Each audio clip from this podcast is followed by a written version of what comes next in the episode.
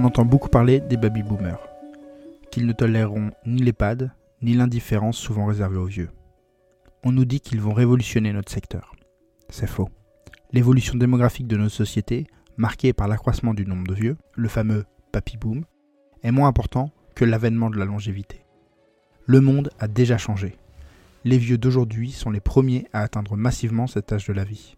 Et qui dit premier, dit incertitude, peur et erreur.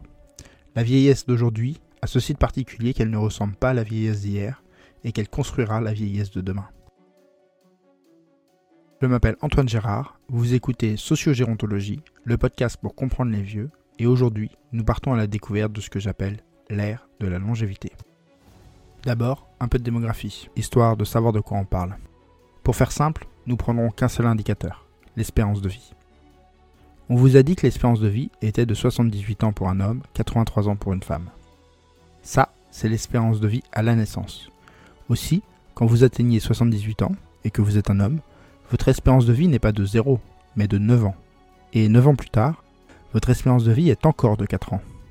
C'est la même chose pour une femme. Si vous atteignez 83 ans, il vous reste encore 10 années d'espérance de vie. Et si vous survivez pendant ces 10 ans, il vous reste encore plus de 3 ans d'espérance de vie.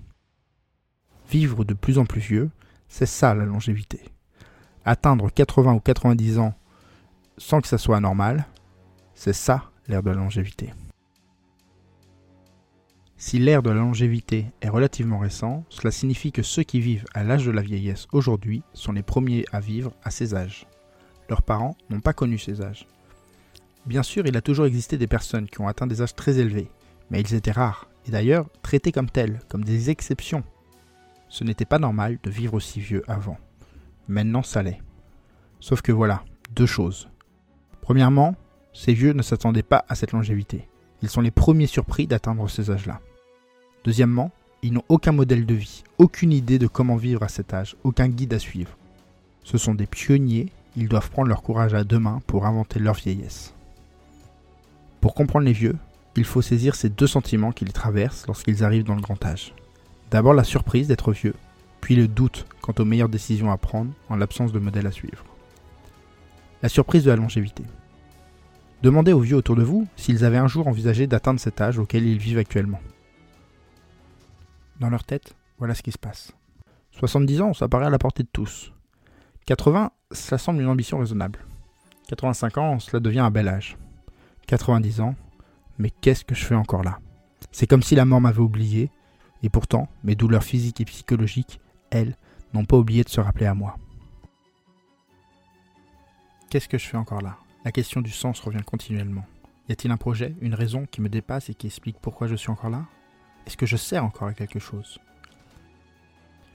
Ces questions sont lancinantes. Ceux qui ont la foi semblent bénéficier ici d'un avantage. Ils estiment que ce n'est pas à eux de répondre à cette question.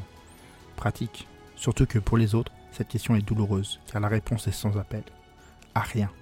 Je ne sers plus à rien. Avant que vous vous indigniez, précisons que ce n'est pas ici mon avis, mais leur interprétation de leur situation. N'essayons pas pour autant de les rassurer, avec nos mots. Ils essayent déjà de le faire et ça ne marche pas vraiment. C'est difficile de se mentir à soi-même. Si vraiment cette réalité vous terrifie, être présent à leur côté est une des choses que vous pouvez faire et qui marche. Une autre est de comprendre pourquoi certains pensent cela. Je dis certains parce que bien sûr, il ne faut pas généraliser. Tous n'en sont pas là. Mais il faut comprendre que vivre vieux, vivre très vieux, c'est parfois vivre en sachant qu'on ne sert à rien. C'est dur à entendre et à comprendre pour nous, car dans notre société, chacun consacre son existence à donner un sens à sa vie. Eux attendent que la vie donne du sens à leur existence. Et sur ce sujet, la vie reste muette.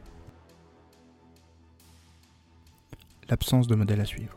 Cette surprise de la longévité et les questions existentielles qu'elle pose sont un virage d'autant plus difficile à négocier qu'ils n'ont aucun guide, aucun modèle de vie à suivre. Ils sont nombreux mais finalement seuls, car pas d'histoire auquel se rattacher pour avancer. Bien sûr, pour répondre aux besoins de cette nouvelle vieillesse, marquée par l'avènement de contraintes liées à l'âge, par la diminution des ressources pour y faire face, et qui ne se réduit pas à la dépendance, de nombreuses solutions ont émergé. On pense bien sûr à la grande famille des habitats dits inclusifs, grande par la diversité, un peu moins par la quantité de lieux de vie ouverts. On pense également aux résidences-services, petites familles au regard de leur diversité, mais immense par la quantité de ses résidences ouvertes ces dernières années.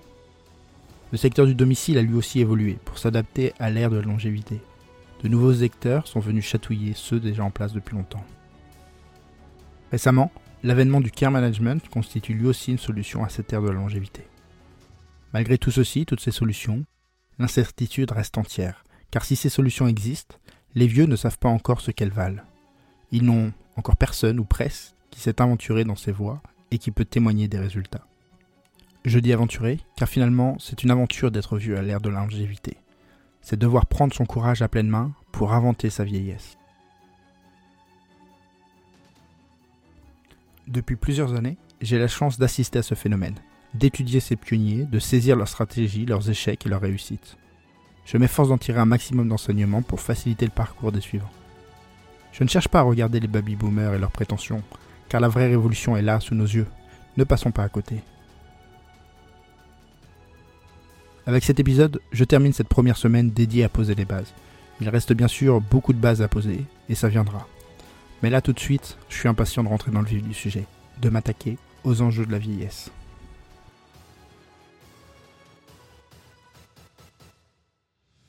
Si comme moi vous pensez que changer le regard de la vieillesse, c'est arrêter de mentir et de se mentir. Si comme moi vous trouvez que le secteur de la gérontologie et de la silver economy oublie trop souvent les vieux. Si comme moi vous pensez que nous devrions commencer par comprendre la vieillesse, s'intéresser aux vieux, plutôt que de leur dire quoi faire, alors partagez ce podcast. Envoyez-le à ceux qui en auraient besoin, faites-le écouter à vos équipes. Inutile de me demander mon autorisation. Le podcast est pour vous, vous devez vous l'approprier.